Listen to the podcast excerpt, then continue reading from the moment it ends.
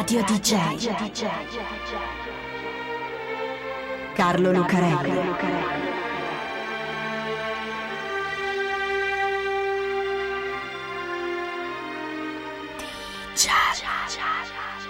Carlo Lucarelli presenta Di Giallo, il radiodramma di Radio DJ. Ciao a tutti, siete su Radio DJ, questo è Di Giallo e io sono Carlo Lucarelli qui per raccontarvi assieme a Fabio B un'altra strana storia di quell'assurdo pianeta che è il mondo della musica. Questa è la storia di una città che con la musica ha avuto tanto a che fare, perché praticamente a tempo di musica c'è nata e cresciuta e molta gente, molti musicisti, ci sono diventati ricchi oppure ci hanno perso tutto. Perché questa è una città dove se ci suoni vuol dire che sei famoso, almeno una star ma se sei famoso e non ci vai per suonare, allora sei lì per i suoi tavoli da gioco e a quelli, prima o poi, finisci per perdere una fortuna, anche se sei una star. Perché questa è la storia di una città che si chiama Las Vegas. Di città uniche al mondo non ce ne sono molte. Quasi tutte hanno qualcosa di particolare, alcune qualcosa di straordinario, ma uniche, proprio uniche, non ce ne sono tante. Venezia, per esempio, è una di quelle. Non ce n'è un'altra come lei in tutto il mondo. Magari qualcuna ci assomiglia, ma non è Venezia. Ecco, Las Vegas è così. Las Vegas è unica al mondo. Non c'è un'altra città così folle, assurda e grandiosa come Las Vegas. Persa nel deserto del Nevada, in mezzo al nulla, a quattro ore da Los Angeles, in fondo ad una strada dritta come se l'avessero fatta con righello. Dune di terra nuda di qua e di là. Paesini bassi e polverosi, che sembrano usciti dai film di Tarantino dei fratelli Cohen. Infatti è lì che li girano. E poi all'improvviso un'esplosione di grattacieli che non sono soltanto grattacieli, sono gli hotel di Las Vegas, quelli in cui si vive e si gioca, quelli in cui si sono esibiti Frank Sinatra, Elvis Presley, Elton John o 50 Cent. E ogni hotel non è soltanto un hotel, ma un'intera città reale o immaginaria, come Paris o New York, che dentro hanno monumenti e le strade delle città, oppure il Caesar Palace o il Luxor, con l'antica Roma e le piramidi dell'antico Egitto. C'è anche Venezia, nel Venetian appunto, dove si può fare anche il giro dei canali in gondola, con un gondoliere che canta sotto i ponti e tra le calli e siamo al secondo piano di un albergo. Che sia un'americanata o un capolavoro di scenografia, Las Vegas è unica e grandiosa e di sicuro un'altra al mondo non ce n'è. Las Vegas di notte, perché è di notte che la città vive, la capitale del gioco, la capitale dell'intrattenimento che non si ferma e non dorme mai. Viva Las Vegas, come canta Elvis Presley in un musical che si chiama così e che celebra il mito della città. Ecco, quella città, così come la conosciamo, così come è diventata, se l'ha inventato un uomo, un tipo molto Las Vegas, amante della musica, della vita notturna e del gioco, un gangster, un mafioso, che si chiama Benjamin Siegel, detto Bugsy. Bugsy non è un bel nome, significherebbe pazzo nello slang di New York, ma suona anche come scarafaggio oppure pidocchio. Nella criminalità organizzata e anche nella mafia americana i soprannomi si usano spesso, per comodità, per folklore, per non far sapere alla polizia che intercetta le comunicazioni di chi si sta parlando. C'è Israel Icepeak Adelman, per esempio, Icepeak è il rompighiaccio con cui fa fuori le sue vittime, o Charlie Triggerfinger, dito da grilletto Fischetti. I soprannomi nella mafia te li danno, non te li scegli, e te li danno agli inizi, quando non sei ancora così potente e per un po' ti tocca tenerli. A Benjamin Siegel il suo soprannome non piace e lo dice tutte le volte che incontra qualcuno: Don't call me Bugsy, non chiamarmi Bugsy può farlo, perché adesso Ben, è così che vuole essere chiamato, è uno che conta. Ne ha fatta di strada da quando era un giovane teppista del Lower East Side di Manhattan. Entrato nella gang di Meyer Lemsky, la mafia ebraica, e insieme si sono legati a quella italiana di Lucky Luciano, Franco Costello e Albert Anastasia. In quegli anni sono gli anni 30. La mafia americana è ancora multietnica. Assieme agli italiani, Ben ha fatto fuori un boss della vecchia mafia, Joe Masseria, e non è l'unico che ha ammazzato. Ben si occupa soprattutto del racket del gioco d'azzardo e la mafia lo manda a Los Angeles a seguire i suoi interessi. A Los Angeles uno come Bugsy si diverte sicuramente.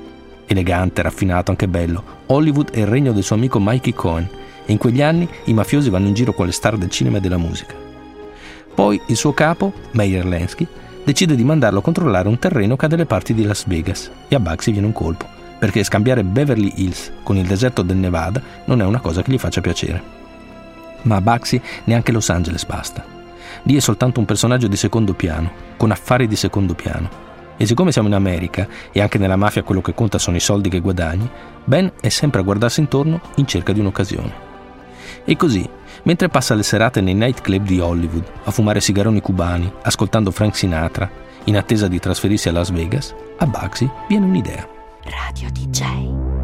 La notte si dice DJ. Las Vegas è una cittadina in mezzo al deserto che stava morendo di sottosviluppo finché il presidente Hoover non ci ha fatto costruire vicino una enorme diga che ha dato impulso a tutta la zona.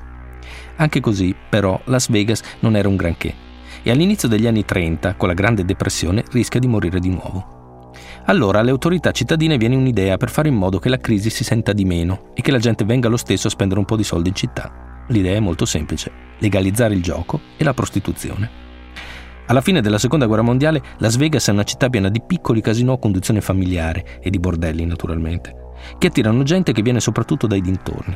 Cose modeste come l'albergo El Rancho o il Last Frontier, camere da 5 dollari a notte, piccoli casinò in cui giocare a carte o raccogliere le scommesse sui cavalli.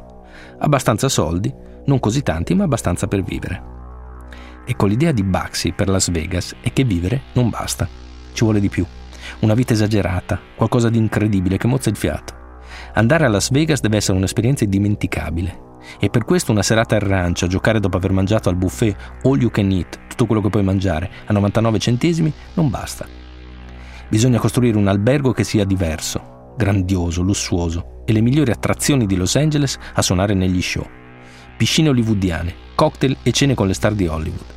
Aerei per far venire i giocatori di riguardo da Los Angeles e limousine che vadano a prenderli all'aeroporto e naturalmente tanti tavoli da gioco con i dealers, i croupier, che danno le carte per il blackjack in uniforme e slot machine dappertutto. Insomma, qualcosa che faccia restare a bocca aperta mentre ti giochi tutto quello che hai in tasca. In una parola, Las Vegas. Il progetto per l'albergo dei suoi sogni, Bugsy ce l'ha. Si chiama Flamingo. Las Vegas non è soltanto la capitale del gioco, è anche una delle capitali della musica. Non tanto perché lì siano nati generi musicali come a Chicago, a Memphis o a New York, ma perché molti dei gruppi e dei musicisti più famosi, dagli anni 50 fino ad oggi, ci sono andati a suonare. Una stagione in uno dei grandi alberghi di Las Vegas a fare lo show notturno serata dopo serata, pagati a peso d'oro, naturalmente. Per molti è stata una specie di consacrazione, sia per loro che per il conto in banca. Frank Sinatra, che è una delle principali vie di Las Vegas dedicate, il Frank Sinatra Boulevard, e poi tutti i crooner, i cantanti confidenziali, da Dean Martin, che ha una strada anche lui, la Dean Martin Road, a Louis Prima, fino a Michel Bublé. E poi le tournée di Ray Charles, di Anton John, che resta a suonare a Las Vegas per un anno intero, Britney Spears, Mariah Carey, praticamente tutti. Il concerto di Paul McCartney all'Hard Rock Café ha esaurito i biglietti in 7 secondi, stabilendo il record di sold out via internet. Tutto questo però dopo, perché quando Ben Siegel apre il suo Flamingo Hotel, il più bel albergo di Las Vegas, tutto questo non succede. Il Flamingo apre il 26 dicembre 1946 doveva costare un milione di dollari, costruito in parte con materiale di contrabbando reperito sul mercato nero messicano, e aprire il primo marzo del 1946. Ma poi le cose si complicano. Maxi vuole fare le cose in grande, ma allo stesso tempo non sa niente di imprese edili. Il materiale gli sparisce sotto il naso, la mafia ruba anche se stessa naturalmente. Lui ordina un sacco di cose inutili, ma costosissime. Così alla fine il costo dell'albergo è arrivato a 6 milioni di dollari, milioni di allora. Per l'apertura Bugsy ha fatto le cose in grande, o meglio ci ha provato. Ha cercato le migliori attrazioni del momento, ha spasso inviti tra tutte le star di Hollywood e ha noleggiato tre aerei per portarle fino a Las Vegas. Ma non funziona. Intanto è sbagliata la data. Il 26 dicembre, giorno dopo Natale, un periodo morto. In California fa sempre abbastanza caldo e anche a Las Vegas, ma quell'anno il tempo è brutto e gli aerei non possono neanche partire. E comunque sarebbero rimasti mezzi vuoti, perché a Los Angeles era partita una campagna contro il flamingo. I giornali scrivono che l'albergo e il casino sono della mafia, e questo non sarebbe un grande problema in quegli anni, in cui le star si vantano di essere amiche di quegli strani, pittoreschi e ricchissimi personaggi che sono i mafiosi. No, il problema è William Randolph Hearst, il miliardario padrone, tra le altre cose, della casa cinematografica MGM, che è un nemico giurato di Bugsy, e ha detto a tutte le sue star che se andranno al Flamingo potranno scordarsi la carriera nel cinema. Così all'improvviso Clark Gable, Marlene Dietrich, Catherine Hepburn o Spencer Tracy si ammalano o hanno improrogabili impegni familiari. Alla fine, a sentire il comico del momento, Jimmy Durante, alla serata di apertura del Flamingo ci sono 80 persone. Va male anche col gioco. La gente ci viene, sì, ma poi va a dormire da un'altra parte dove costa meno.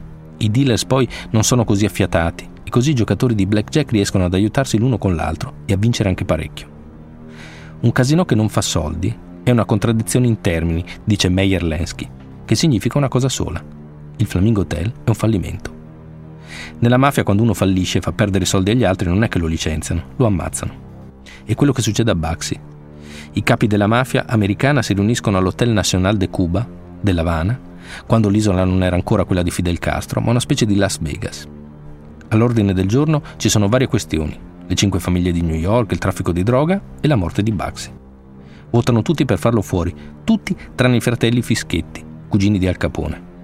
Loro non partecipano al meeting per una ragione speciale. In quel momento, nella loro camera all'Hotel National, c'è Frank Sinatra che si è esibito la sera prima a Miami e adesso sta facendo un concerto speciale, soltanto per loro. C'è una foto di Bugsy Siegel, l'inventore di Las Vegas, l'ultima. Lo ritrae seduto su un divano a fiori nella sua stanza d'albergo a Los Angeles, la testa reclinata su uno dei cuscini e un enorme buco nero al posto di un occhio. Un killer gli ha sparato attraverso la finestra con un fucile di precisione il 20 giugno 1947 alle 11.20 del mattino. Il paradosso è che Bugsy Siegel aveva ragione. Las Vegas era perfetta per quello che intendeva farci. Laggiù, in mezzo al deserto, con le sue leggi particolari, tutto quello che succede a Vegas resta a Vegas, è il motto della città. Lo si capisce qualche anno dopo.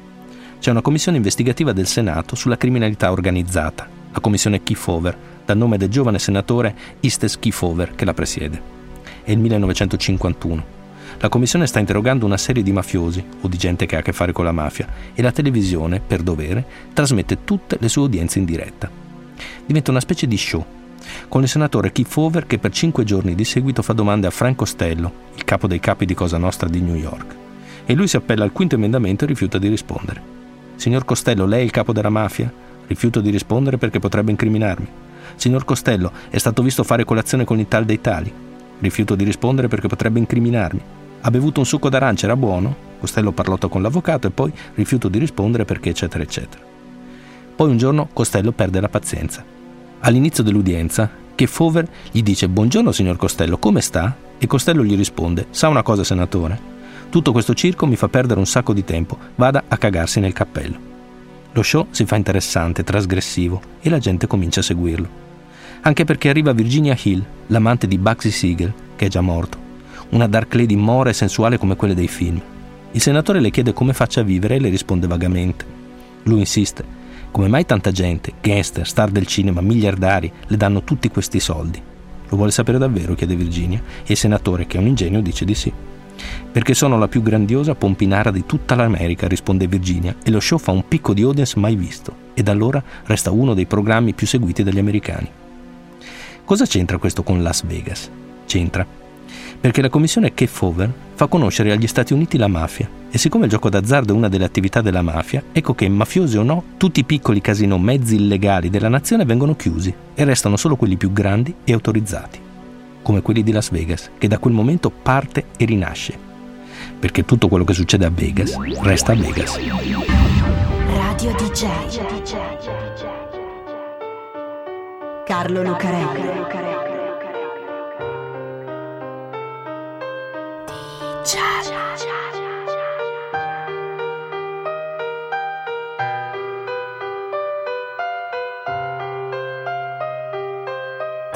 DJ.